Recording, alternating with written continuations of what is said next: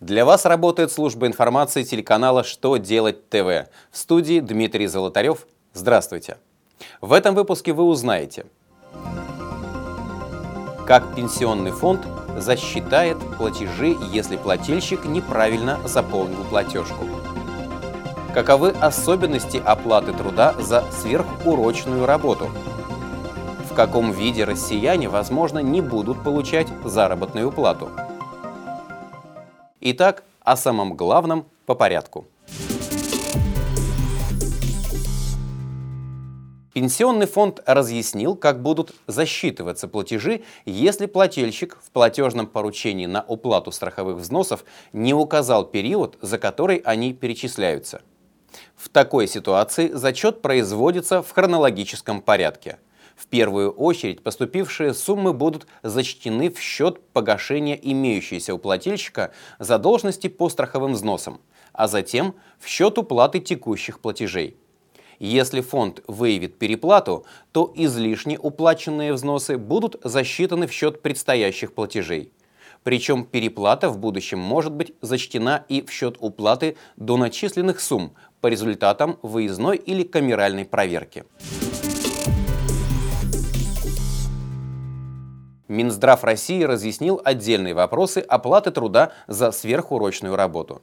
В частности, обращено внимание, что в статье 152 Трудового кодекса не определено, как рассчитать минимальный полуторный и двойной размер выплат за сверхурочку.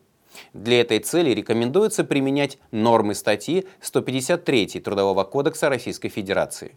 В ней указано, что минимум двойной оплаты – это удвоенный тариф, исключая всевозможные выплаты компенсационного и стимулирующего характера. Что касается установления часовой тарифной ставки, то ее рекомендовано вычислять посредством деления суммы оклада на среднее количество рабочих часов в месяце, причем с учетом продолжительности рабочей недели в часах. Отмечается, что вышеуказанные правила расчетов нужно прописать в коллективном договоре или локальном нормативном акте. Возможно, в ближайшем будущем российские граждане будут получать заработную плату только в безналичной форме. Тем же работодателям, которые не захотят избавиться от наличных расчетов со своими работниками, может грозить штраф до 50 тысяч рублей. С такой инициативой выступила Ассоциация региональных банков России – как считают финансисты, предлагаемые меры стимулируют безналичный оборот финансовых ресурсов и вынудят работодателей выплачивать только белую зарплату, повысят гарантии сохранности денег в случае каких-либо противоправных действий.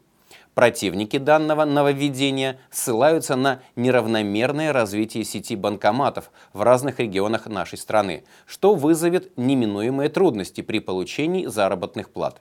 В числе других минусов упоминается невысокий уровень финансовой грамотности населения и неготовность предприятий розничной торговли принимать к оплате банковские карты.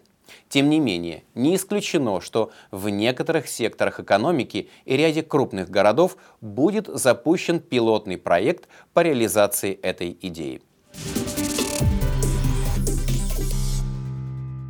На этом у меня все. Я благодарю вас за внимание и до новых встреч.